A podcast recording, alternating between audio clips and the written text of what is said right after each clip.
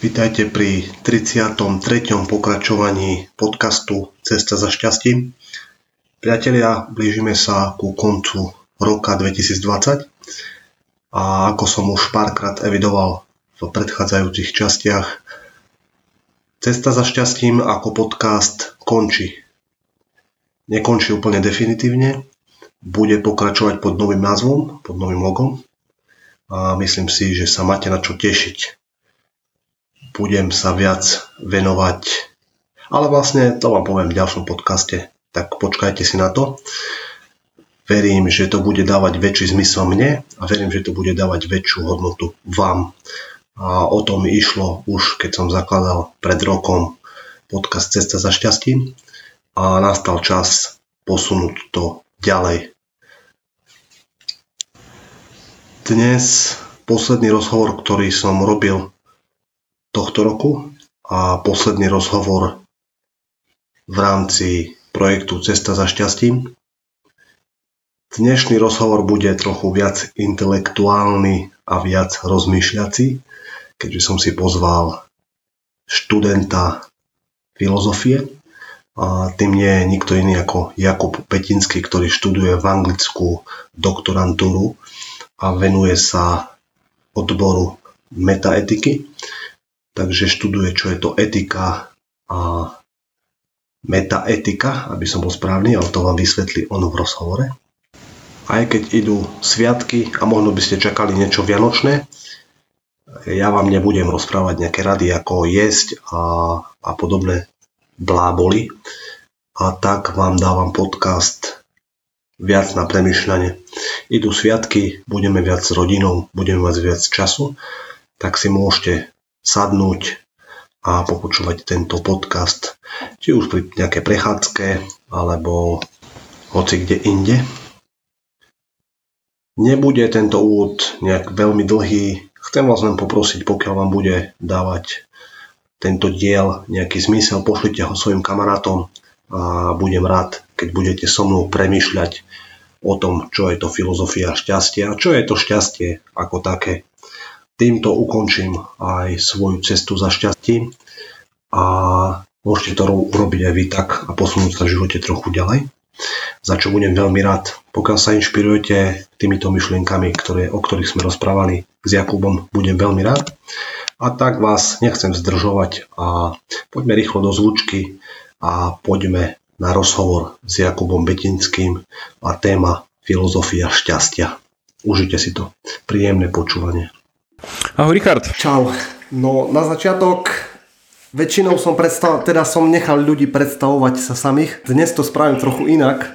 A ja som si o tebe naštudoval, že si študoval v Taliansku, Belgicku, Anglicku, máš vlastný podcast, pravidelnú dávku Jedna otázka z toho mi ale nevyplýva, že ty si spomínal veľakrát aj u Peťa, že si študentom filozofie v tom anglicku, teda doktorantúru. Je to ešte stále tak, alebo si doktor filozofie?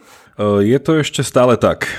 Je to, je to ešte stále tak a malo by to tak byť do tejto jary, alebo uvidíme, kedy sa to podarí odovzdať. Takže hej, je to.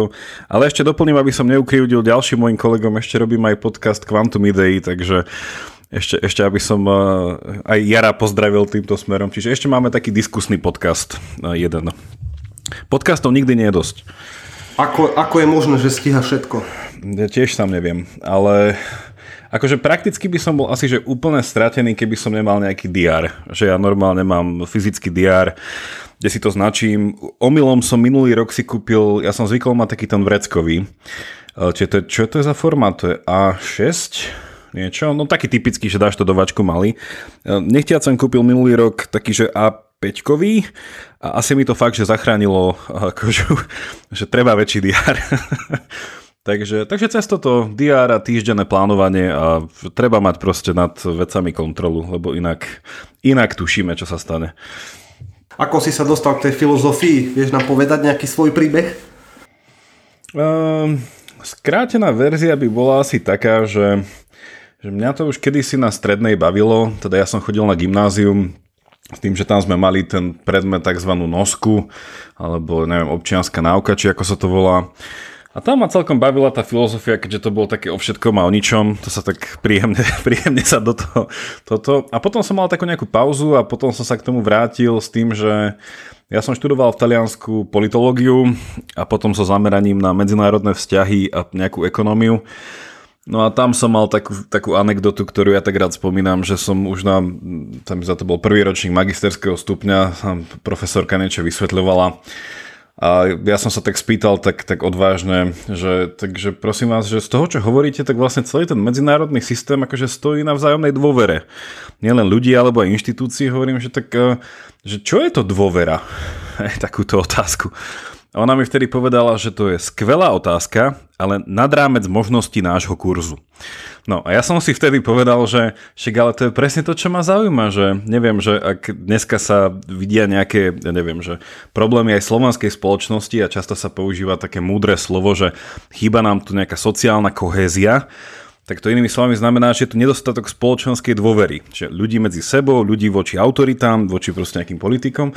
A to je, že podľa mňa, že sakra dobrá otázka, že ako vzniká, ako sa stráca, ako sa udržuje. No a to ma nejakým spôsobom ostalo k tomu, že ma, ako my to vo filozofii voláme, že ma začalo baviť sa pýtať, že odkiaľ sú ako fungujú takéto nejaké základné koncepty, že na ktorých vlastne stojí naše rozmýšľanie. No a to ma potom zase vrátilo ešte nejakou malou okľukou filozofii, lebo to filozofia práve rieši. Takže takto. Nespokojnosť bola na začiatku. OK dosť teraz premyšľam nad takými vecami, že čo vlastne formuje nás ako ľudí, hej? Že či to je výchova, či to je okolie naše, alebo čo? Čo je podľa teba? Čo nás najviac formuje? Čo nás najviac formuje? Asi to klasik, klasika nie, že čo to aj tvoji poslucháči verím, že už stokrát počuli a rozmýšľali nad tým, nie, že či je to, že v angličtine to znie lepšie, lebo sa to podobá, že je to, že to nature, nurture, ale už si to spomenul, že je to nejaký že to okolie, nad ktorým nemáme nejakú kontrolu, alebo je to teda nejaká naša povaha a tieto veci, alebo na druhej strane je to výchova, vzdelávanie a nejaký proste proces, ktorý... Takže ja sa tejto otázke, aby, som, aby sme zbytočne z toho nespravili celý podcast, ja by som sa vyhol tomu, že poviem, že oboje, s tým, že e, je to zase otázka nejakej že slobody, hej, že, že akú slobodu máme voči tomu, že ako nás formuje okolie a naši eh, a potom niečo, čo už je proste, čo, čo neovplyvním. Mne to vždy prišlo, že tá kombinácia toho, že, že ako aj tvoj podcast sa volá, že cesta ku šťastiu, že ono aj šťastie má takú, to, môžem to potom poslať, taký článok som raz písal, som to nazval, že, že aj k šťastiu treba šťastie. Hej. A to je ten rozdiel toho, čo my v Slovenčine máme síce v jednom slove, ale niekedy to, že jedno je, že šťastie je takéto, že idem si za šťastím a druhé že sakra mal som šťastie. Hej, že to fúha, dobre, že ma to neprešlo. No a toto je v niečom to, že čo nás ovplyvňuje, že aj vo filozofii sa často hovorí o tom, čo sa nazýva, že morálne šťastie, že máš jednoducho, že, že v živote potrebuješ naozaj mať šťastie na to, aby si sa veľakrát aj dobre rozhodol, aby si sa niekam dostal. Čiže ja to nechávam otvorené obidve veci, že je to 100% tvoja snaha, ale aj v niečom 100% niečo mimo teba. Že musíš, a potom sa akože, aby som to tak pesimisticky nezakončil, že ono sa rozlišuje medzi šťastím, ktoré naozaj si ťa nájde, že kde si sa narodil, do ktorého storočia, do ktorej zeme, že ja neviem, asi, neviem, nakoľko si to uvedomujem, ale ja by som sa nechcel narodiť akože inde ako teraz, že, že teraz sa fakt dobre žije. Ale potom je tzv. šťastie, že ktoré ťa nejakým spôsobom že utvára a to je to, čo ty vieš ovplyvniť. To je, že šťastie na ľudí, ktorých stretnem. Šťastie, s ktorým kamarátom to potiahnem ďalej. Šťastie, s ktorým učiteľom sa pustím do konverzácie viac. A to je presne už potom ten taký ten vzťahový rozmer toho ovplyvňovania, či už cez mŕtvych ľudí a knihy, alebo nejakých súčasný kolektív, priateľov, rodina. A to už viem ovplyvniť. Hej, že, e, že na toto si viem vytvoriť tú príležitosť, aby sa to šťastie stalo. Hej, takže takže obi, obidve veci podľa mňa, že aj, aj okolie, ale aj vedomé, vedomé potom nejaké rozhodnutie.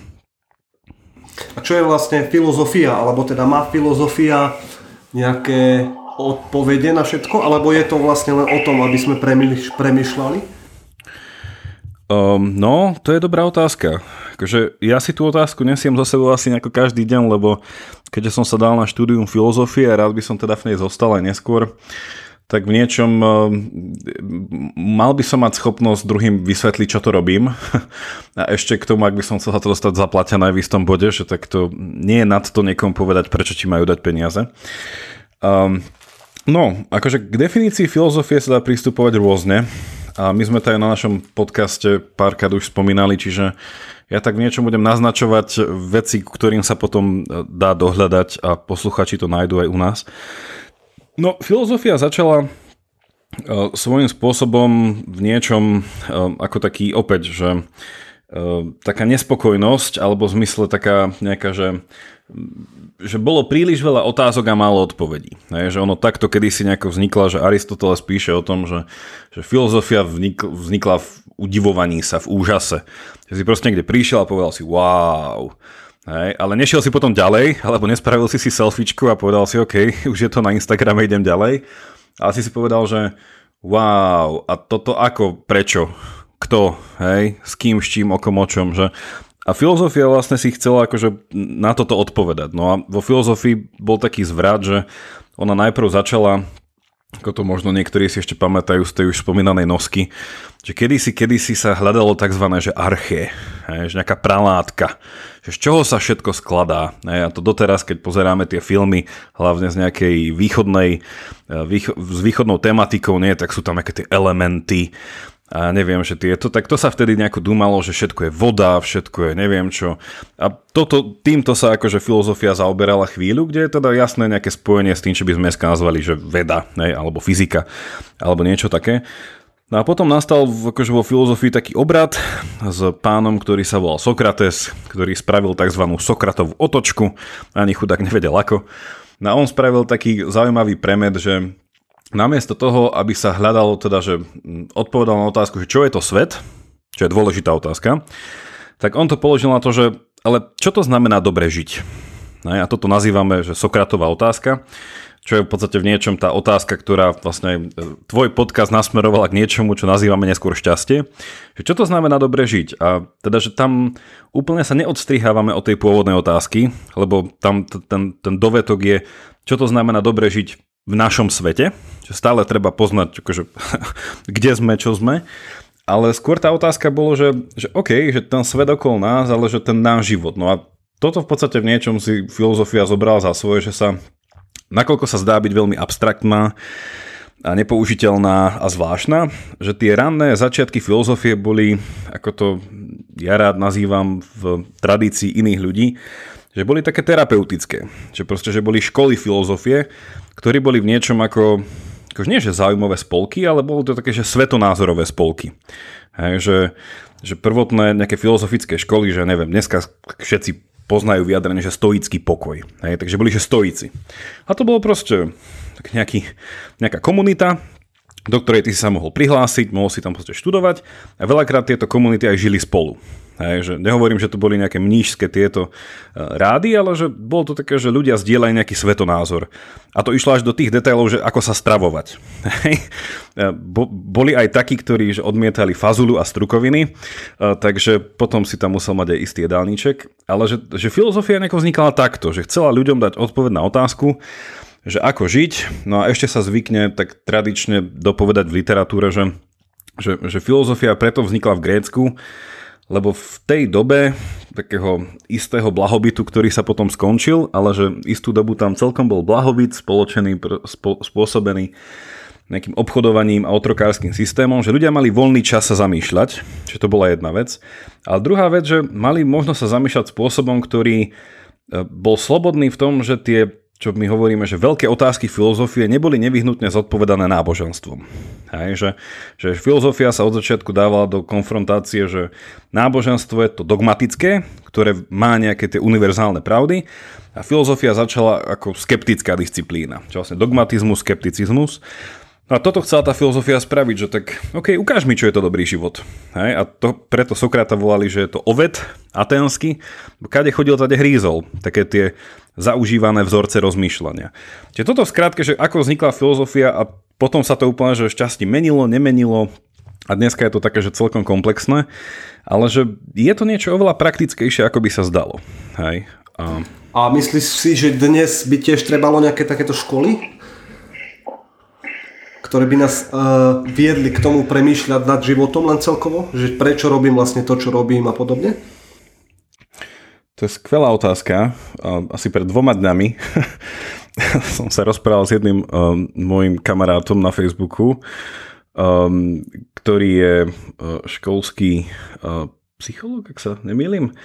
A tiež sa bavil s nejakou kolegyňou teda o filozofii a tak. A ja som mu tam vtedy odpovedal, že však filozofia, vieš, tak akože, lebo v niečom moto nášho, filozo- teda nášho podcastu, akože pravidelná dávka síce vznikla ako filozofický podcast, ale potom sme to rozšírili aj na uh, iné veci.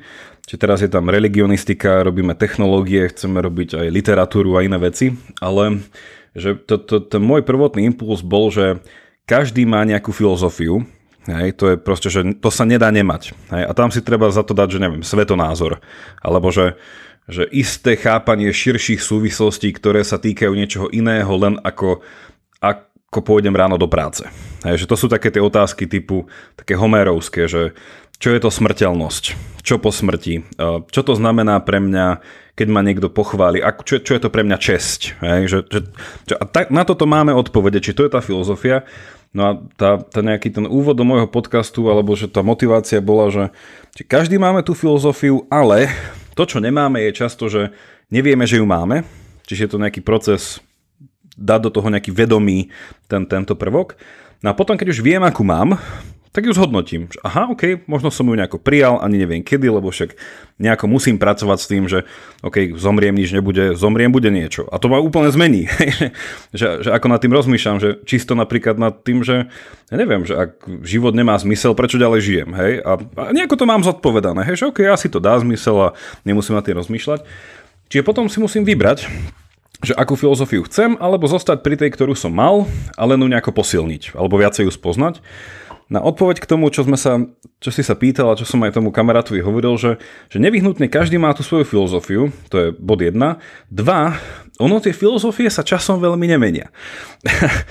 a že aj dneska, keby sme si to nejako dali, že, že, že, ako, že aký svetonázor sa, má, sa, sa dá mať, tak ja by som akože povedal, že sú že cca 4, plus sa tam ešte dajú doplniť nejaké 2 a toto neprekvapivo sú že nejaké základné štyri filozofické školy, ktoré tu máme už pomaly 2500 rokov. Len sa od nich hovorí inak, len sa dneska nehovorí o tom, že sa takto volajú, veľakrát sa menia nejaké slova, alebo že proste jazyk akože nejako sa vyvíja. No ja som, ja som o tom aj na podcaste mal jednu časť vlastne, že pre tvojich poslucháčov, že i keď tie názvy možno nič nepovedia, ale že jedno z toho je, že platonizmus, druhé by bolo, že aristotelizmus, tretie by bol už spomínaný stoicizmus, a posledné by bol že nejaký že e, epikureizmus alebo niečo takéto. No a do tohto sa dá obchať všetko, čo sa dneska nazýva, že liberalizmus, konzervativizmus, materializmus, neviem čo, neviem čo, neviem čo, neviem čo, všetko, čo sa dneska nejako prezentuje ako nové nejaké svetonázorové smery, tak už je v tomto. Hej. Čiže, čiže odpoveď na, to, na tvoju otázku, že áno, nevyhnutne aj dneska treba takéto veci, ale oni už tu sú, Hej, len človek nemá ten čas, toho hovorím, že v niečom treba mať aj šťastie, že vytvoriť si ten priestor na to šťastie, mať možnosť sa zamyslieť na to, ako žijem a prečo tak žijem. Hej? A nevyhnutne však, pozná, však pozná, po, poznáme to všetci, že keď si toto nespravíš, tak v istom bode ťa to nájde. Ja neviem, ochorieš, alebo pôjdeš proste sa zraníš, alebo budeš mať nejaký zážitok na horách. Čiže sú také tie aha momenty. Hej, a, to, a to je to, čo tí raní Gréci nemuseli nejakým spôsobom hľadať, lebo mali zrazu veľa voľného času. A a je paradoxné na tom, že v dnešnej dobe, keď jednoducho sa tu všetci boja o to, že, že prídu stroje a zoberú nám prácu, no však to je super, nech nám zoberú len čím viac práce, ktorá sa dá robiť strojmi, nejako to prenastavme inak, že by ľudia stále mali z čoho vyžiť. A poďme robiť veci, ktoré sú pre nás akože prečo by ľudský život mal akože naplňať to, že musím niekde robiť pri nejakej výrobnej linke? Však akože, chápeš to, jak, jak neviem, že ako keby mali dneska miešať ľudia maltu. Však, však, však máme miešačky, však to je super, na čo to robiť.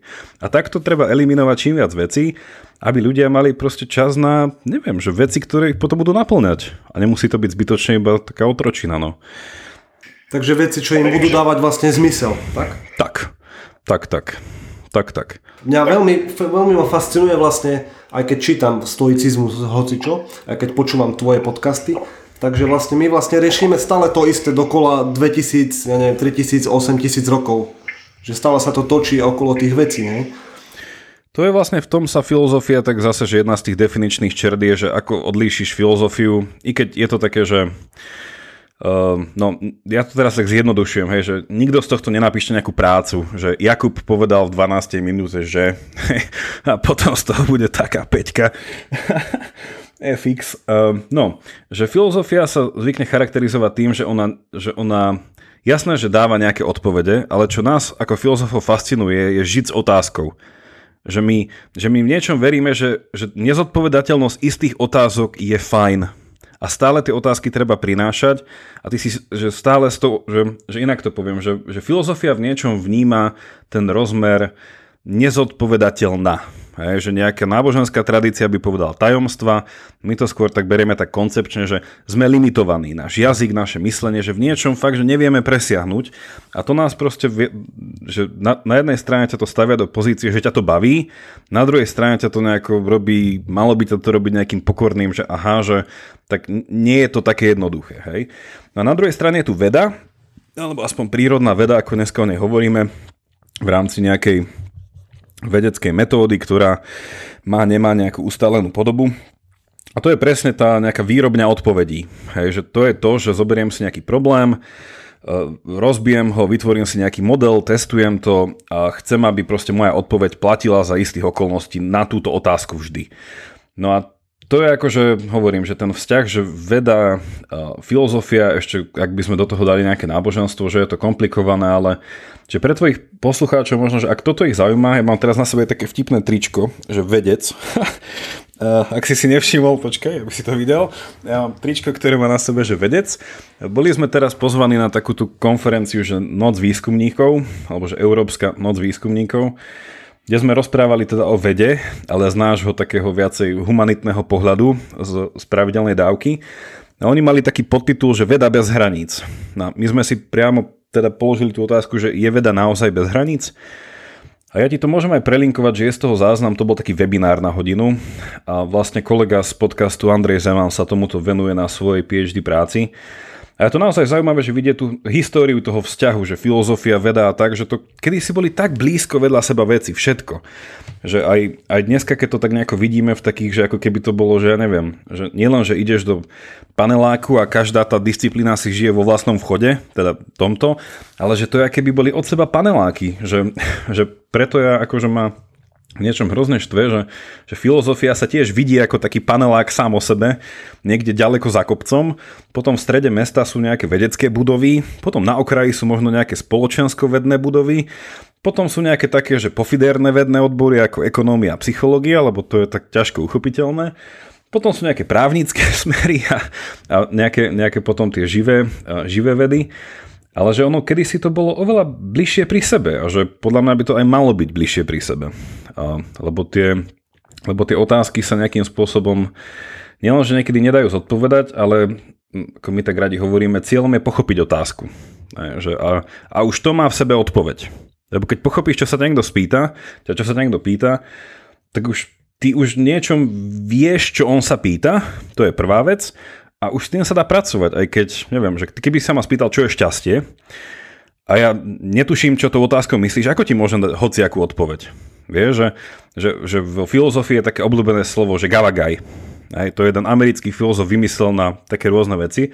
No vieš, ja sa ťa teraz pýtam, čo je, čo je gavagaj? A ty sa ma pozrieš, čo mu, hra, čo mu hrablo? že, že a, a v niečom je to také, že inak bol to akože zajac. to, to bol myšlenkový experiment, že on si predstavil, že máš nejaký kmeň, nejakých dom, domorodých uh, týchto ľudí niekde v pralese, ktorí používajú slovo gavagaj. A prídu k ním nejakí výskumníci a oni proste hovoria gavagaj, gavagaj, gavagaj. A zrazu ukážu na zajaca a povedia gavagaj. Ale že ako ty máš vedieť, čo to znamená? Že znamená to aha zajac, alebo že aha jedlo, alebo že aha, dar pre vás, alebo pozrite náhodná vec, ktorá docúpkala, že, že netušíš. No a preto vlastne, že nás filozofov fascinuje už len to, že, že, že ako je možné, že do takej veľkej miery si rozumieme a že zdieľame nejaké, akože, uh, no však k tomu sa asi dostaneme, ale že, že pre minimálne ten smer filozofie, ktorý mne sa páči, že my akože veľmi nemáme radi to slovo šťastie, ale že namiesto toho dávame slovo, že zmysluplnosť. Že, že človek by mal žiť zmysluplný život. a toho asi spraví nejako šťastným, ak bude mať šťastie. Možno, ku koncu. No napadá ma jedna vec, čo rozpráva, že uh, tiež rozmýšľam príliš veľa občas. A tak uh, vnímam ľudí aj okolo seba, aj teraz samozrejme tá situácia s lockdownami, lockdownami a podobne. A napadá ma jedna vec, že vlastne vždycky Nepo, po prvé vec, že nepočúvame ostatných a po druhé, že prirodzene máš v sebe, že postarať sa sám o seba. Nejaké také inštinkty teda, hej. Uh-huh. A to navezuje aj na potom na to, že rozdeľujeme to na nejakú vedu, toto je tá veda, tamto sú doktory, my sme športovci, vieš, a potom sa tak nejako rozdeľujeme. A otázka je teda, záleží to od našich hodnôt a tým, že čo je pre nás dôležité? Alebo o čom to je vlastne? No, ono akože rozdeliť sféru poznávania alebo poznateľného, že to si už aj ty naznačil, že ono je to že ono je to vec toho, že, že aká je že, niečo, že aká je realita, hej, že, že, že čo poznávam, že však ono je výborné, že sa delia rôzne vedecké smery, hej, lebo však veda my to máme v tom slove, že to vedieť, že, že je to istý druh poznania, ktorý by nemal byť, že čisto, že názor, Ne, že, že jed, jedna baba povedala, alebo babka, alebo už neviem, kto to hovorieva, ale v pohode to môžem povedať aj ja, že je toto rozdelenie, čo mali v Grécku, že medzi um, že doxa, že to bolo že, že, hovorím, že názor, nepodložený ničím a potom je to nejaký epistéme, čo bolo poznanie. Čiže vlastne z toho vzniklo potom to, že vedci chcú mať proste nejaké istejšie poznanie, ktoré nie nevyhnutne hneď padne. No a potom, že v akej oblasti, tak to už akože rozširovaním tým, že že čo všetko vieme, že, kedy si sa možno nevnímalo to, že ja neviem, že existuje nejaká psychológia, to vymysleli v 19. storočí, čiže nedávno, tak dneska nás zaujíma proste ľudská psychika hej, a nejaké tieto veci. No ale že s tými hodnotami, um, neviem, že v niečom je to komplikovaná otázka toho, že čo sa zvykne nazývať, uh, že, že veda ako keby túži mať nejaké tie fakty, že o tom ako veci sú, No ale my ľudia stále chceme mať niečo, čo sa nazýva hodnoty. To je to, že ako by mali veci byť. Hej? Čo sa často rozlišuje tým, že deskriptívny a preskriptívny alebo normatívny. Uh, to je, že keď ide človek doktorovi, hej, tak najprv ide deskriptívna fáza, že čo vám je, a potom sa spraví preskriptívna fáza, tak čo by ste mali robiť, aby vám to už nebolo. No a to je také zaujímavé v tom, že teda pri tej pandémii sa to tiež ukazuje, že, že veľakrát tí odborníci by mali byť tí, čo aj popíšu tú situáciu, aj dajú také riešenie, potom v niečom, že, že, že lebo teraz použijeme to slovo hodnoty tak veľmi všeobecne, hej, že to, čo by malo byť, to je hodnota. Um, No a tam sa krásne ukazuje ten, ten eh, aspoň pre mňa, že, že ľudia nejako tak boli v hesle uh, bývalých slovenských politických velikánov, že ľudia si zaslúžia istoty. Um, že ono to nie je až také jednoduché, že ak chcete istoty, tak fakt, že choďte do kostola, ak vôbec, hej. Ale ak chcete istoty a hľadáte to proste vo vedeckej sfére, tak sa musíte pripraviť na to, že tie istoty Nakoľko tam veci do veľkej miery fungujú, že proste lietadlo vzlietne, keď zoberiete vakcínu, tak to bude fungovať a tak ďalej, ale že stále je to akože veľmi akože komplexný celok, ktorý akože nedá sa predpokladať, že ho vieme pochopiť s istotou, že to je to, to je to posledné, ale vieme ho pochopiť s vysokou pravdepodobnosťou a stále na seba navezujeme ďalšie poznanie vzhľadom na to, čo už vieme, že asi funguje, ak sa niečo radikálne nezmení. Čiže pre mňa akože táto doba je taká, nie, je taká facka veľakrát, že, že ľuďom, že OK, že tak na koho sa spoliehate, že ak nie na seba. Ne? Že, tak politici však vieme, že tam tá miera dôvery je taká, že, že treba byť aspoň, aby bola nejaká minimálna, keďže ten štát potrebujeme. Potom, že keď veríme nejakým vecom, tam tá dôvera by mala byť tiež väčšia, lebo potrebujeme, aby nám poskytli nejaké, nejaké to poznanie, ktoré my z našej povahy nemáme šancu vedieť, vzhľadom na nejakú expertízu. No ale súčasne, ako si hovoril, že ľudia akože na konci toho všetkého akože sami sa akože nejako túžia niekedy zobrať veci do rúk alebo rozhodnúť sa za seba a že lebo vidia niečo ako už, že ich hodnota napríklad, neviem, že spravodlivosť, hej, že už niečo vnímajú ako že hroznú nespravodlivosť a už to nevedia znášať alebo ako už spomínaná dôvera. Hej, že už, už ich hodnota dôveryhodnosti natoľko klesla, že už nikomu neveria a preto si robia svoje a veria potom už prvému riešeniu nejakému konšpiračnému. Čiže pre... A potom to vychádza teda z psychológie? Že proste máme nejaký inštinkt a preto to tak je, vieš? Ono, on, ono v podstate, že je to, že, že veda nie je inštinktívna, hej, že, inštinkt, uh, že, že inštinkt by bol potom v tom, že Um, že inštinkt by mal vychádzať z nejakej prírodzenosti, hej, že ja neviem, um, že inštinkt k prežitiu vychádza z toho, že vieš rýchlo zomrieť.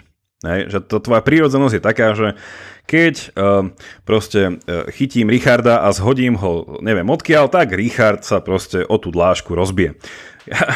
A, a, majúc za sebou dosť dlhú nejakú evolučnú históriu, ten, ten živočíšny druh, ktoré, do ktorého Richard patrí a volá sa to proste Homo sapiens sapiens najnovšie, tak sa naučil, že sa treba istých vecí inštinktívne, bez rozmýšľania, hej, strániť. A to je možno aj toto, že, že ono v kríze, ja by som do toho dal že rozmer, že kríza. Že, že, že v rámci krízy naozaj č, ľudia v sebe uh, viacej objavujú tie, tie nejaké tie inštinktívne alebo tie nejaké tie základné veci, na ktorých vodzok, že záleží. Že tam zase sú tie hodnoty, hej, že prežiť, kto má prežiť, hej, že sa tam otvára nejaká otázka toho, že No keď je zle, tak akože nejako prestávam dávať akože veľkú rolu globálnemu systému, tak hľadím na seba najbližších a možno ešte sused. Hej? Čiže proste nejaký ten, ten, ten kmeňový pohľad, že mne najbližší. No a potom, no, že, že ja by som skôr videl tak, že v tej kríze, ak to ľudia predtým takto nad tým nerozmýšľali, že treba uvedomiť, že, že krízou neprejdem sám. Je, že kríza je od toho, že poznáme slovo, že krízový manažment, že v kríze sa ocitáme všetci, ako nejaké spoločenstvo, nejaký politický celok. A nakoľko človek možno má prvotne nejaký inštinkt toho, že ísť proti veciam, nakoľko ten inštinkt môže byť v istom bode už aj ospravedlniteľný, hej, že, že napríklad teraz, čo sa deje v Košiciach, hej, že sa otvárajú reštaurácie, lebo už to istí ľudia proste nevládzu dať, že ono, ono že, že zdá sa to byť veľmi ospravedlniteľné, hej, a akože nejdeme to nejako že pitvať, že či áno alebo nie, ale že toto je ten inštinktívny rozmer toho, ktorý ale súčasne sa nedá zjednodušiť na to, že tí ľudia by pritom nerozmýšľali. Lebo oni chcú pomoc, oni proste chcú, aby sa to riešilo spoločne.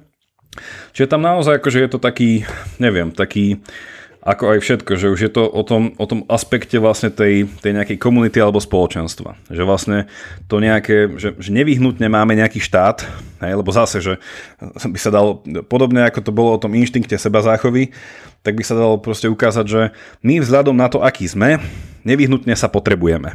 Hej. A to, že sa potrebujeme, musíme mať nejaké spoločenské pravidlá, čo viedlo k tomu, že sme si vytvorili niečo, čo nazývame štát, alebo nazývajme to centrálna spravovacia jednotka, že jednoducho niečo, čo nás bude koordinovať. Čo ale neznamená, že to je cieľ, že proste, že musí byť štát proste furt väčší, väčší a mať akože väčšiu akože moc, ale že má byť nápomocný. Je to proste nástroj, ktorý potrebujeme. No a v kríze, ako všetci tušíme, že tento nástroj by mal byť dobre využitý a na druhej strane, keď nebude, tak to bude dávať späť ľuďom proste pocit, že majú to zobrať do vlastných rúk. A že z čoho vychádza ten inštinkt, hovorím, že, že pre mňa v jednom, akože psychologicky z toho, že je to taká nejaká reflexia na tom, že kto som, hej, že hovorím, že mám nejaké základné potreby, však to sú nejaké rôzne tie schémy na to, že ktoré sú najzákladnejšie potreby, čo, čo do nejakých tých veci ako neviem, prežitie, neviem, že úkryt, potrebuješ teplo, potrebuješ, že, že fakt také až čisto, že až biologické veci pomaly. A potom na to nejaká nadstavba, hej, že nejaké, nejaký dotyk človeka, rozprávať sa s niekým iným, hej, že, že tieto veci. Takže ja to, no, že ja by som to videl šťastí, no a to je, teda, aby som to zakončil niečím um, veľmi, veľmi nečakaným, že ja sa tomuto venujem na mojej dizertačke šťastí, lebo mňa presne fascinuje toto spojenie tých tzv. faktov a hodnot. Že akým spôsobom uh, tieto dve veci spolu uh, vedia akože fungovať, s tým, že aj teraz, keď si povieme, že, okay, že človek je nejaký, že toto potrebuje a inštinktívne vníma, že toto je pre neho dobré, tak potom, že OK, že ako z toho môžeme vytvoriť nejakú hodnotu. Že, že inak to poviem, že, že z toho, že viem, že zamrznem pod istú túto teplotnú hodnotu, teda pod istý stupeň, tak ako z toho plinie automaticky hodnota, že každý by mal mať právo na to, aby nezamrzol. Že ako, ako to z toho plinie? A toto ma akože zaujíma sledovať, lebo je to vec, ktorá sa často nejako prehliada, že ako to, kým sme, hej, nejakým spôsobom je vzťahu s tým, kým chceme byť. Hej, a často sa to vlastne dáva do takého porovnania, že organizmus versus osoba. Že, že všetci sme nejaké organizmy, takže sú rôzne druhy organizmov, sú, že ak máte zvieratá, to všetko sú aj proste, všetko, čo nejakým spôsobom žije, hýbe sa, cíti. No ale potom je istý zvláštny druh organizmov aj, a, a prečo aj, a ako. Takže, a tam je to veľmi, veľmi komplikované, ale zase to má niečo dočinenia veda, filozofia a iné vedné odbory, tak širšom slova zmysle. A čo je témou tvojej dizertačky? Vlastne ty, ty študuješ etiku? Ja študujem metaetiku. To je ako keď máš metal, nie, to nevychádza, lebo to by si musel mať nejaký L a potom k tomu dal metal. Um, Vieš čo, ja sa, ja, sa, ja sa venujem tomu, že ono etika, no že pre poslucháčov, hej, lebo je, že keď sa rozprávame o tom, že, že čo je dobré, hej, to je to etické.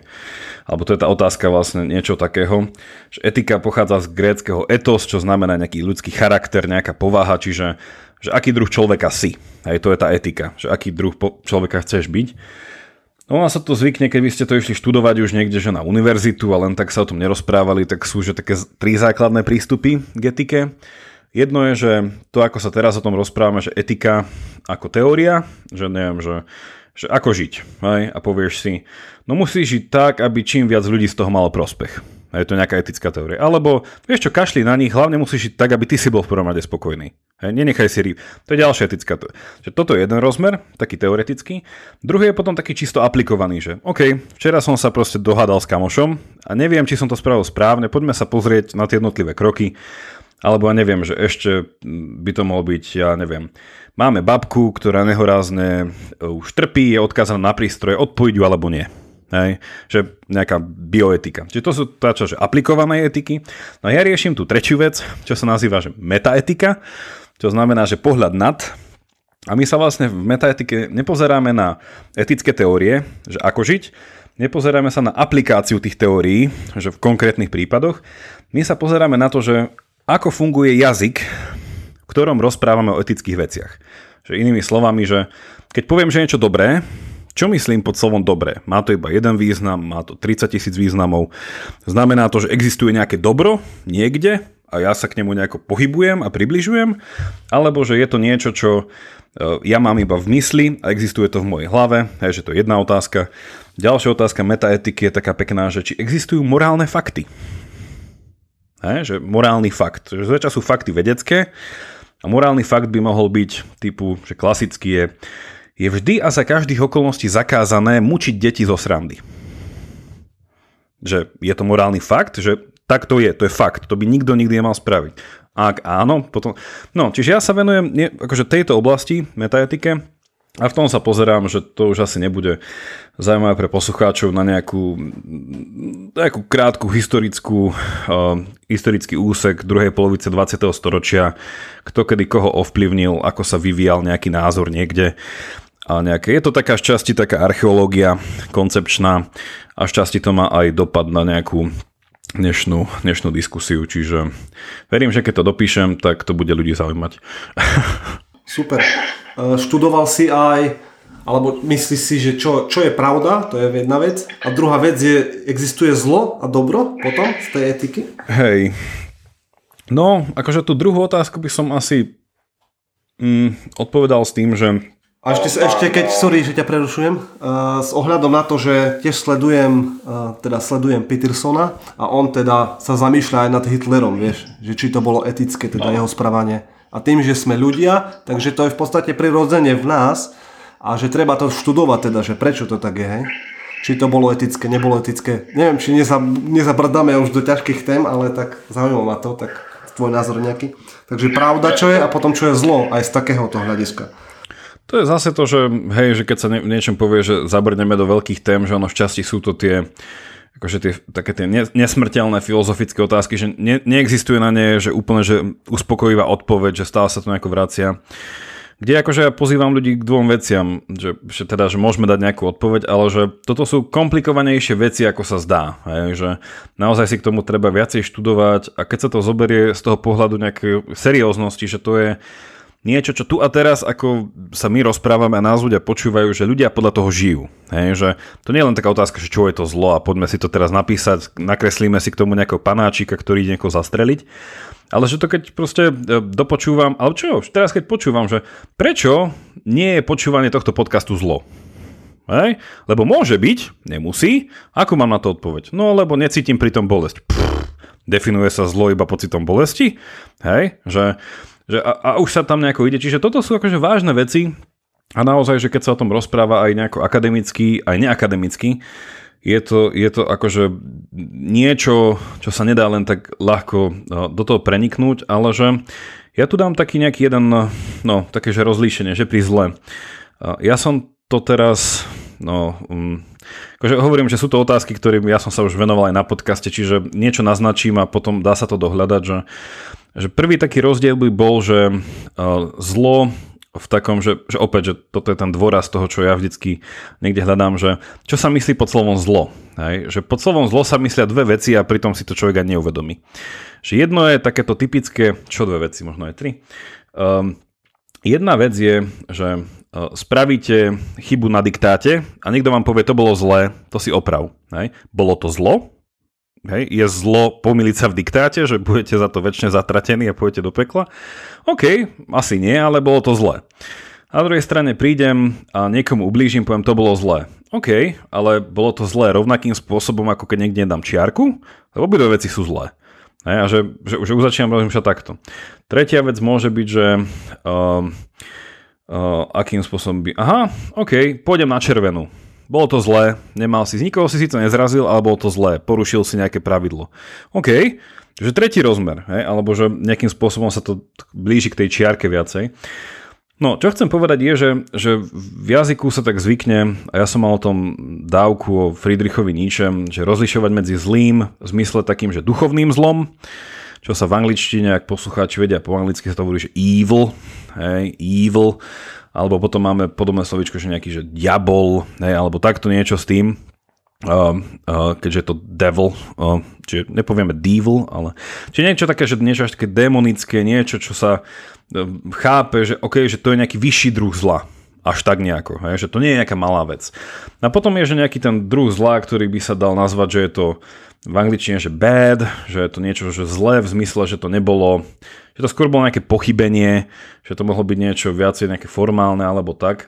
A toto je akože zaujímavé skúmať, že kedy vznikol tento rozdiel, podľa teda Friedricha Ničeho tento rozdiel nebol vždy, ale že v istej chvíli sa podstate, že vymyslel tento aspekt toho, toho duchovného zla, ktorý potom vlastne sa cez náboženstvo dal do obehu a že vlastne dneska žijeme v tom, že, že zlo je niečo, že to má nejakú osobnú povahu. Hej, že, že zlo je ten zlý, ktorý má nejako pokúša. Na druhej strane ďalší taký kresťanský pohľad na toto je, alebo teda však ono v podstate by to bol asi aj židovský, že, že zle je to, čo ide proti nejakému dobrému zákonu. Hej, že existuje nejaký dobrý zákon hej, a potom vlastne zlo je to, čo je proti tomu. No, toto je také, že, že ako dneska o tom, ako tako rozmýšľame, ja chcem dať ešte jednu takú metaforu vlastne, že v Grécku že Gréci mali veľa zaujímavých metafor, taká veľmi uh, príjemná je lukostrelba.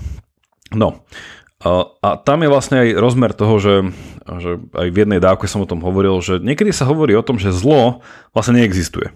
Tak, čo možno pobúri mnohých, ale že zlo je len to, že niečo nie je dobré. Hej, a povieš si, že OK, a to je tá teória proste diery v donatke, že keď si kúpite proste ako Homer Simpson, pôjdete si na šišku uh, z tonu, alebo si kúpite bagel a poviete si, že, že tá diera v ňom je čo? No zlá, ale to neznamená, že ono existuje. Že, že to, to, tá diera neexistuje, lebo je to nedostatok tej donatky, toho bagelu. No a to je vlastne teória, ktorá je dosť stará, um, že ona pôvodne, ona, ona že stále napríklad, že toto je taká, že východzia aj teória v kresťanskom pohľade na zlo, ale to bola aj grécka, uh, čo do filozofie. A to je, že, že zlo je nedostatok dobra. Že, že, že zlo neexistuje. Že nemôžeš poukázať na čo, ty si zlo. Poviem, že, že ty si len nie dostatočne dobrý.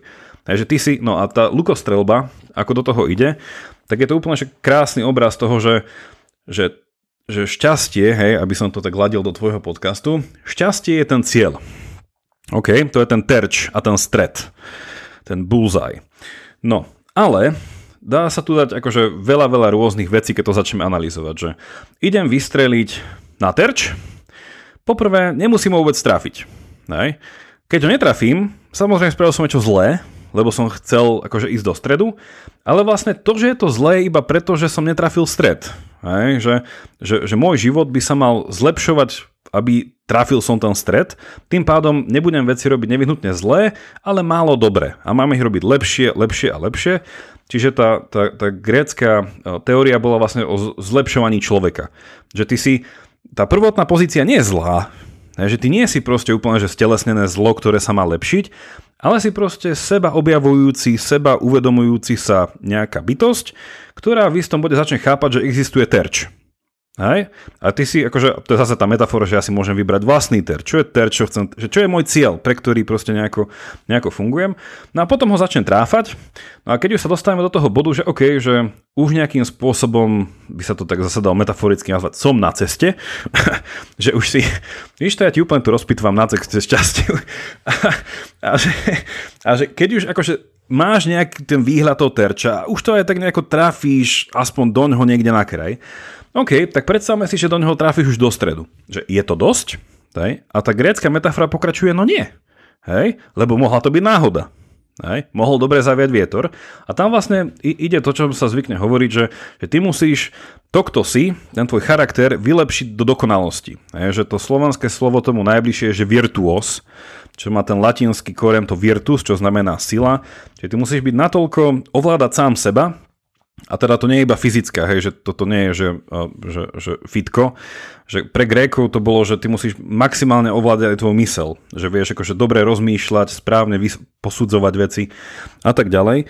No a že, že do toho terča sa potom vie trafiť, že keď si zoberieš, neviem, že olympiádu a lukostrelbu, letná olympiáda lukostrelba, tak v tej top, neviem koľko zo všetkých krajín, tak všetci sa tam trafia, hej? ale trafíš tam aj druhý, trafíš tam aj tretí Trafil by si to, keby si stal na jednej nohe? Hej? A trafil by si to spôsobom, ktorý bude elegantný?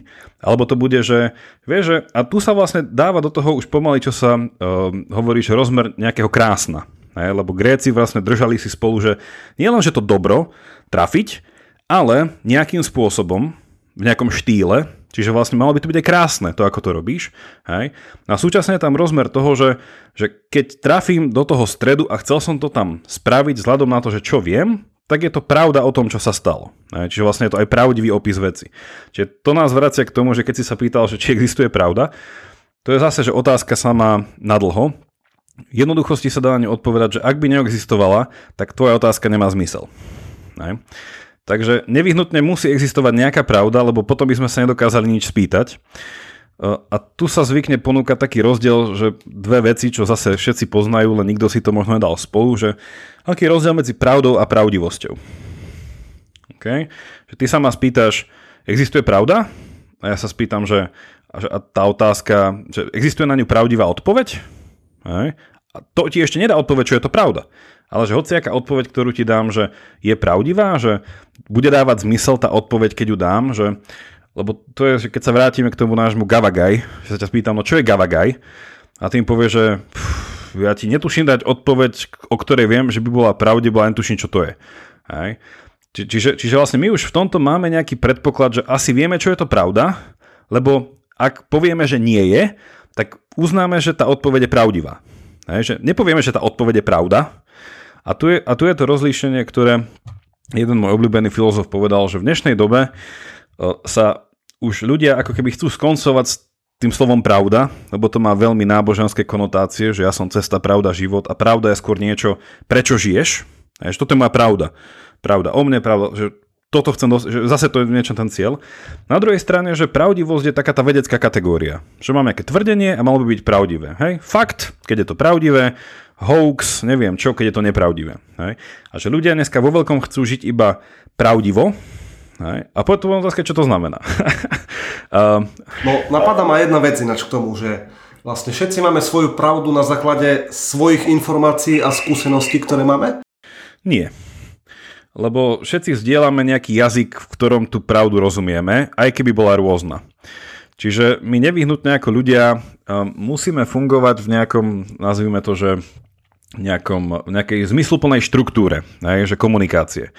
Že či už napríklad ty by si povedal, že dajme si nejaké, neviem, že ty povieš, Boh neexistuje, ja poviem, Boh existuje a povieme, každý má svoju pravdu, ale obidvaja sa akože musíme nevyhnutne súhlasiť na, súhlasiť na tom, že štruktúra vety, Boh neexistuje, má podmed a prísudok, že je tam nejaké sloveso, že ten podmed ide predtým, že jednoducho, že, že chápeme, čo to asi by mal byť Boh, keby mal existovať.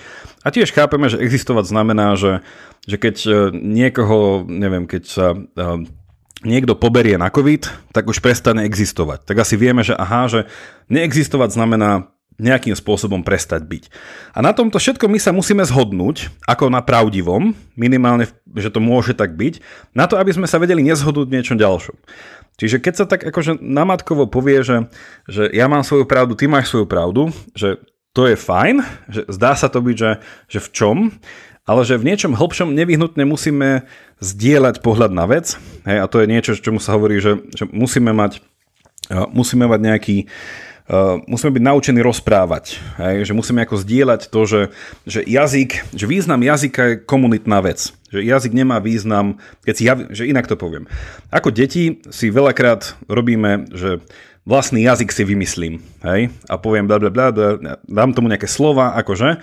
No, ale ten jazyk funguje iba dovtedy, kým ja s tým kamošom v tom bunkri to robíme, lebo keby to našiel niekto iný, tak mu nechápe. Hej?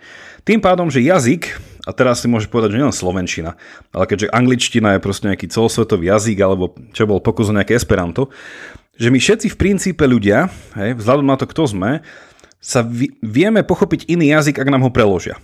Hej? A to je niečo fascinujúce, že my v niečom všetci, aj keď vieme v tom jazyku nesúhlasiť, to už je druhá vec. Ale vieme súhlasiť na tom, že ten jazyk je nejaký zmysluplný, proste nejaká štruktúra, ktorá nám pomáha niečo komunikovať.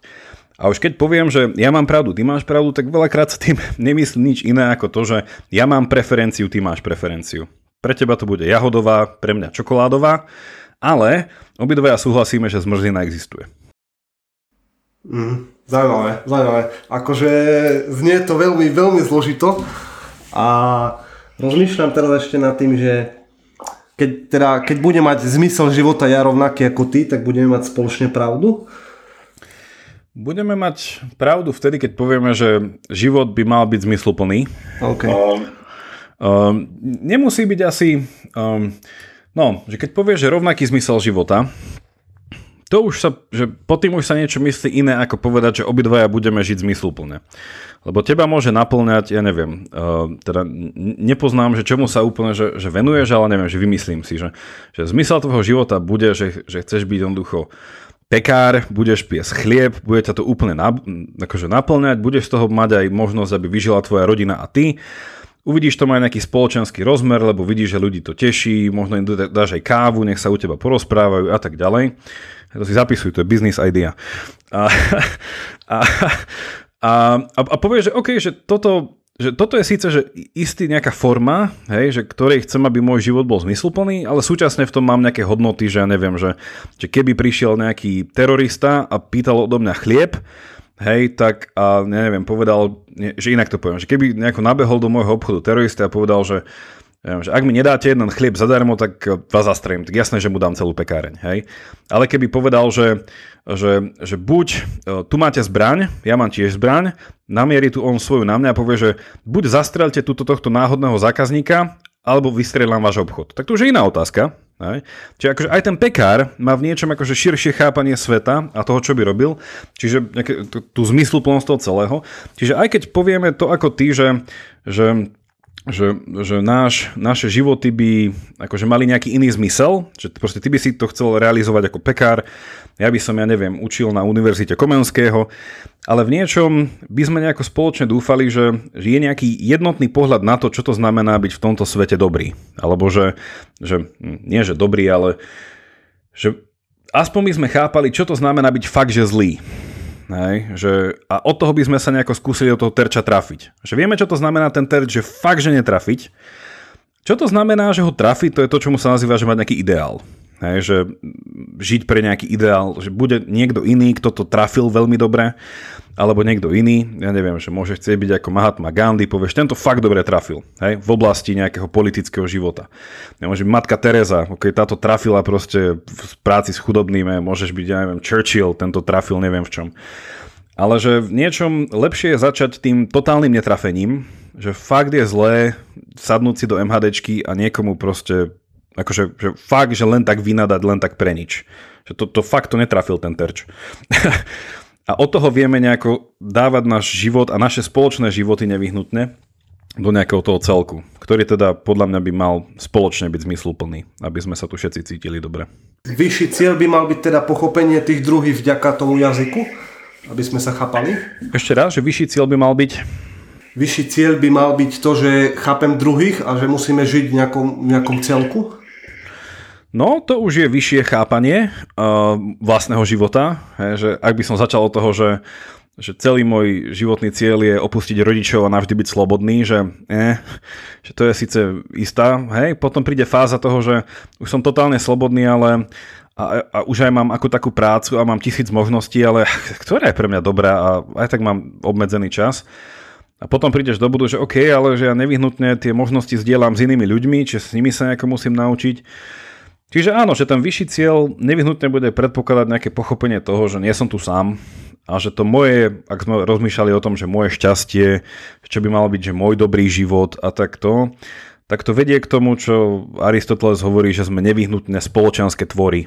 Hej, že nie sme akože úplne, že úľ, ktorý by tak zvláštne fungoval, ale že sme nejaké spoločenstvo ľudí, na ktorom každom by malo záležať a ten systém chceme nastaviť tak, aby sa v rámci nejakého spoločenstva každý človek mohol plne realizovať tak, aby neobmezil plnú realizáciu ďalšieho.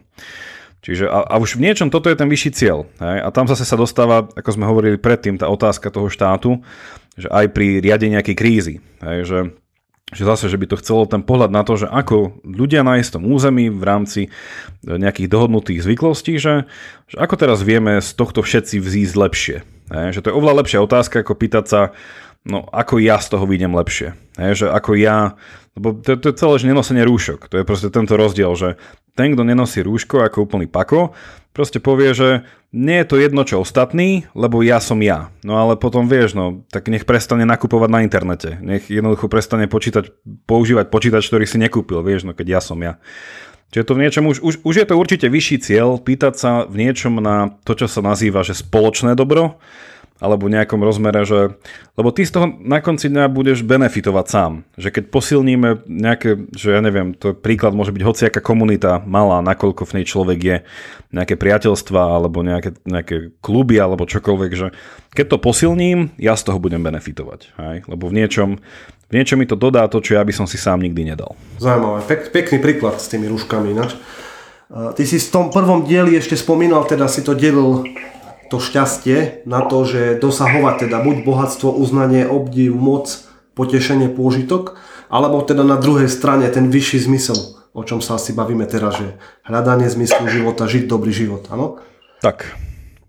Teda keď ľudia dosahujú tie, neviem, bohatstvo a chcú mať nejaké uznanie, moc, potešenie, požitok, tak sú teda potom zlí, alebo, alebo ako si to myslel potom?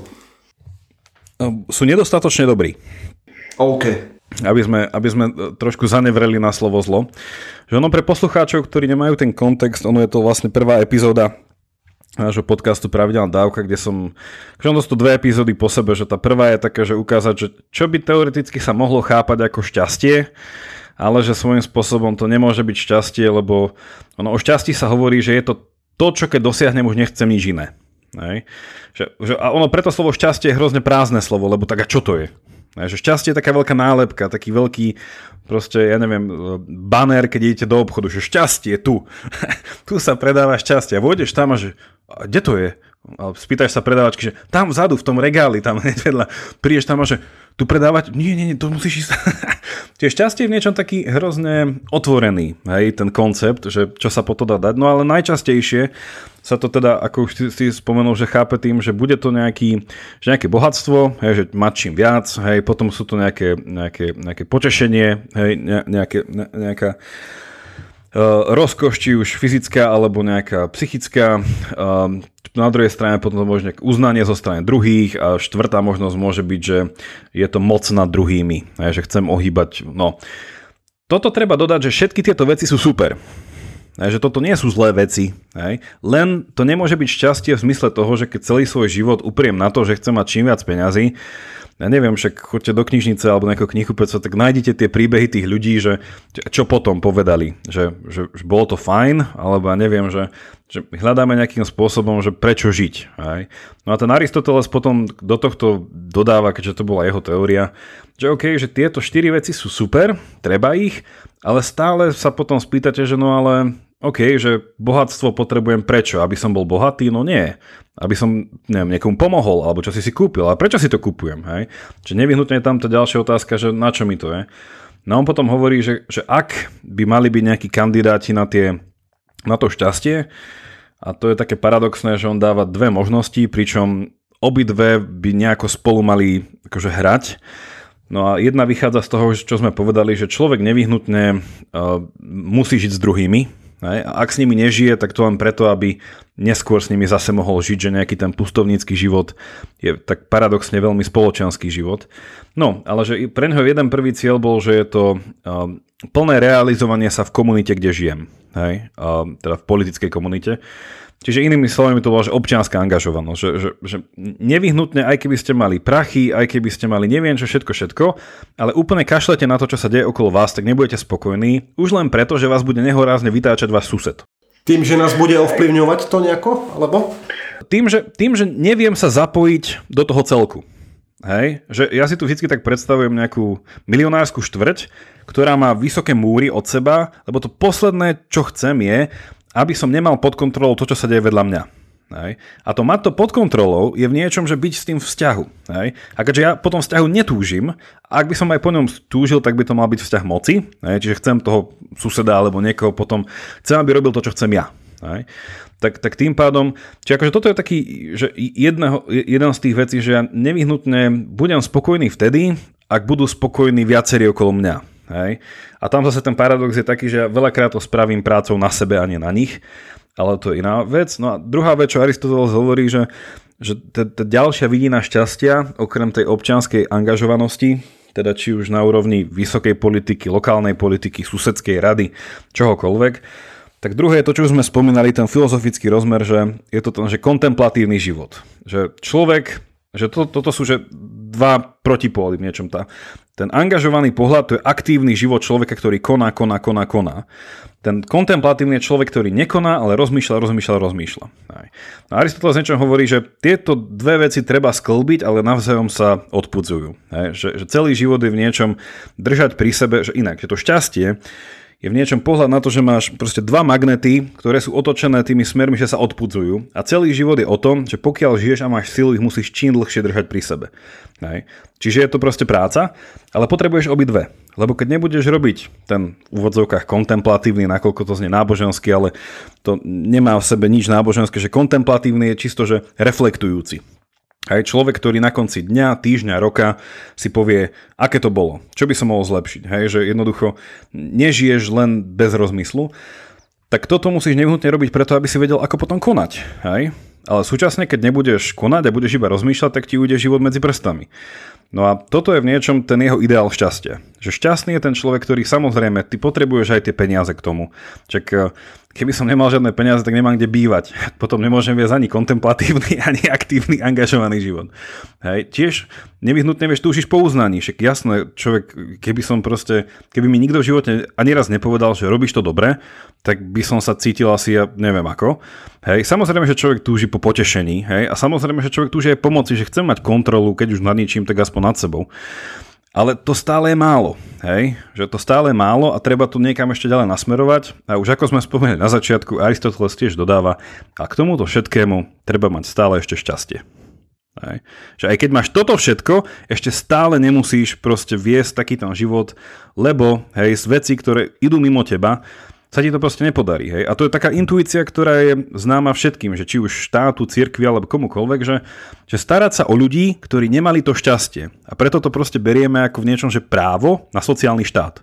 Hej? Lebo to sú tí ľudia, ktorí mimo ich kontrolu nemali to šťastie a neexistuje nejaký systém efektívnej sociálnej mobility, že by sa z toho sami vyhrabali. Hej? Že aj keby si, lebo vieš no, zober si alkoholika, aj keby si mu dal proste mesačne tisíc eur v čistom, dostane sa z toho? Hej? Že dáš mu, no nedostane. Na dru- vieš, a už že dostane sa v istom bode, že keby si mu dal všetko, že peniaze, moc, uznanie a toto, že no to je to najhoršie, čo by si mohol dať.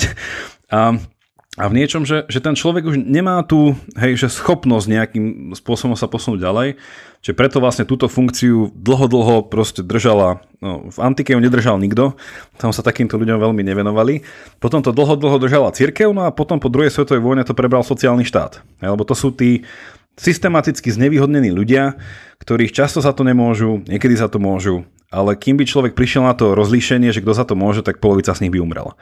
Takže, no, tak uh, tam radšej nerozlišovať a pomáhať a potom rozlišovať, až keď pomôžeš. Čiže toto akože k tomu, hovorím, že k tomu šťastiu, že toto je v niečom taký ten aristotelovský, ak by si to chcel niekto prečítať, aj na Martinusa alebo kdekoľvek kúpite, Etika Nikomachova, Aristoteles napísal to svojmu synovi Nikomachovi, kde sú tieto srandy a potom ešte napísal ďalšie dve etiky. A, takže tam sa dá ešte... No, ja som hľadal tú knihu, ale je vypredaná všade. Hej? Počkaj. O, my sme ju teraz v pravidelnej dávke aj kupovali ako ti môžem po... Lebo samozrejme by som si ju rád prečítal potom, ale to môžeme potom keď tak pozrieť. Ja len tak ako uzavrel by som to ešte tak, že uh, vieš ľuďom povedať, že prečo sa snažiť žiť lepší život? Alebo nejaký odkaz, aby to malo tento podcast? Um, v prvom rade máš pravdu, že je vypredaná. um, takže ti môžem poslať moju kópiu, uh, keďže ju máme v angličtine. Um, prečo by dobrý? Prečo viesť dobrý život? Um, Nuž, opäť, že na to sa ponúka jedna úplne že automatická odpoveď, lebo nikto by nechcel vedome žiť zlý život. V zmysle toho, že um, ako sa zvykne povedať, že, že dobro je človeku samo odmenou, že, že inak to poviem, že tá otázka predpokladá niečo také, že som vo svete, kde ma priťahuje všetko, len je to dobré a ja sa nejako musím hrozne nútiť, aby som proste vyšiel z toho zlého, neviem čoho ja a musím spraviť ten krok a premáhať sa a že proste to bude v niečom ako ako moja osobná vojna. Hej? A na tomto obraze je veľa pravdy. Hej? Že je to v časti taký, že náboženský, symbolický obraz, hej? že ten dobrý život je život premáhania a že sú v živote nejaké pokušenia. Ale čo tento akože obraz úplne prehliad, no, neprehliada, ale dá sa to v ňom prehliadnúť, je, že, že tá východzia pozícia fakt je dobrá, ako sme hovorili. Že, že ono skôr, že, že ak teraz dáme preč nejaké teórie toho, že, že človek sa rodí s nejakým, neviem, nejakým dedičným hriechom, ale proste pozrieme na to, že a keby aj, tak zvyšok neho je dobrý a žije vo svete, ktorý stále je do veľkej miery dobrý. Čiže vlastne to, čo skôr akože je, je no a že čo tu chcem počiarknúť je, že že keď sa povie, že, že prečo žiť dobrý život, tak no preto, lebo ten, dob, ten dobrý spôsob života ťa bude a stále ťa priťahuje ako to lepšie. Že jasné, že sa tak nejako hovorí, že človeka priťahujú tie zlé veci, čo by nemal robiť, ale ono, potom sa vymyslel koncept, teraz nikoho nechcem šokovať, ale keď sa šoknete, tak akože upozornil som vás, proste existuje, že nuda. Hej? A keby sme mali zrušiť slovo zlo, tak si namiesto toho dajte nuda frustrácia, úzkosť, depresia, nezmysluplnosť, nešťastie, no nešťastie nechceme používať, ale dajte si tam, že neviem, že nepokoj, hej, stav neistoty a niečo takéto. No a toto všetko bude prichádzať v nejakom bode a vy si poviete, že OK, tak toto asi nechcem, hej, tak chcem niečo, čo bude robiť presný opak so mnou. Čiže akože ja som veľký zástanca aj tej, tej v rámci aj mojej dizertačky, teda toho toho vzťahu tých faktov a hodnot alebo tej reality, v ktorej žijeme a našej nejakej osobnosti, že, že ono nedá sa povedať to, a to je podľa mňa proste, že naj, najväčšie klamstvo, čo sa dá povedať, že žijeme v nejakom hodnotovo neutrálnom svete. Hej. To je proste najväčšia somarina. Lebo ak by to tak bolo, tak logicky vyplýva, že ak by za pod tým svetom bola celá realita a vesmír a neviem všetky paralelné vesmíry, tak ako spravíš hodnotu v niečom, kde nie sú hodnoty. Hej? Že proste ako spravíš modrú bodku v čierno-bielom svete? No nespravíš. Ono buď na začiatku už bola farba, alebo nebola. Hej? Buď už na začiatku bolo niečo dobré a ty to dobro vieš prekrúcať, vieš proste, že ako ten terč. Vieš to netrafiť, vieš sa proste vykašľať a ísť radšej na pivo, ale už tam niečo bolo. Hej? A, a v tomto, že aj veľmi nepodárený ľudský život je stále ľudský život a tým, že bol ľudský, bol dobrý. Hej? Že aj veľmi nepodarený ľudský život niekedy uspel.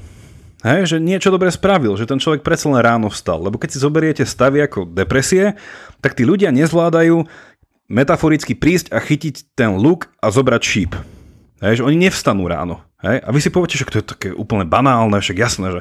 No a to už pre nich, ak ich má proste nejaký psychoterapeut na starosti, alebo proste už psychiatr a idú do toho lieky, že pre nich je brutál úspech, že ráno vstať, čiže zobrať ten, už len pozrieť, že kde mám ten šíp, vybrať sa tým smerom, chytiť ho a ok, skúsim dneska niekam vystrediť. Len tak do blba, len tak do blba, zo srandy, hej, možno niečo trafím. A, a, a v tomto pre mňa to je také, že, že zbytočne by som do tej otázky, že prečo by dobrý nečítal nejaký taký, že veľký, nejaké odľučtenie, nejaké odosobnenie, že sú tí veľmi dobrí a my ostatní, že, že každý človek je dobrý, že každý život je dobrý. Otázka je toho spraviť ho najlepší možný. Hej? Že ešte využiť viacej tých možností, čo sa nám dáva. A to je presne tá metafora s tým terčom. Že keď už to aj trafíte, tak skúste to spraviť proste najkrajšie, ako sa dá. A keď už to viete, zorganizujte súťaž a bude to hrozná sranda. Hej? A nejde to o to, že na konci niekoho zastreliť, ale že poďme si merať sily. Hej? Že a, ten, a tento rozmer súťaživosti je úplne proste neodlučiteľný od šťastia alebo nejakého dobrého života. Že my sa chceme porovnávať nie preto, že uvidíme, kto bude král na konci, ale že proste nás to baví, hej, že súťažiť s niekým, kto je naša váhová kategória. Hej? A toto je vo všetkom tak, že aj v živote, že ja chcem, chcem podnikať, keď viem, že môj konkurent to tiež robí dobre. Keď nie, tak by som bol proste monopol a to je zakázané. OK, OK, dobre, pekne, pekne. Dobre, kde ťa ľudia nájdú, pokiaľ budú chcieť teda ešte počúvať pravidelnú dávku, alebo hoci čo, hoci ktoré projekty, ktoré máš? Pravidelnú dávku, ja to skúsim zhrnúť, nájdú normálne na pravidelnadavka.sk alebo na všetkých podcastových aplikáciách, takisto aj podcast Quantum Idei.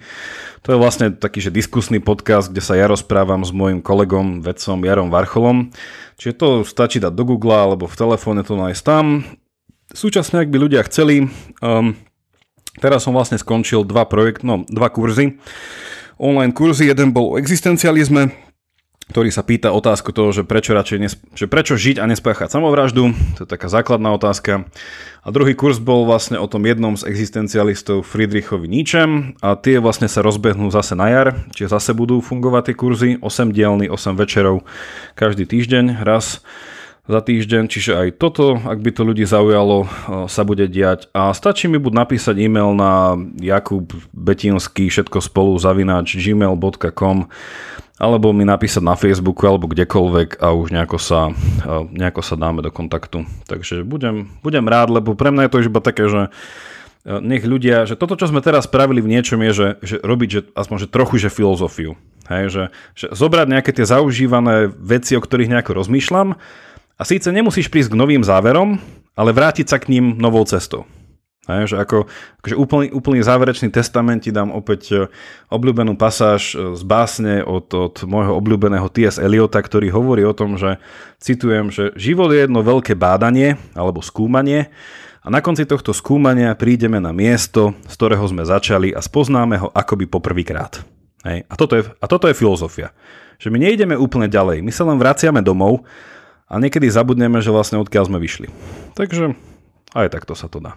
Super, Jakub, ďakujem ti pekne za tvoj čas a určite si to budem musieť počúvať ešte aspoň tak 10 krát. ja tiež. tak, super. Dobre, tak prajem e, pekný deň všetkým poslucháčom a majte sa pekne. Ja ďakujem za pozvanie a poslucháčom pekný deň.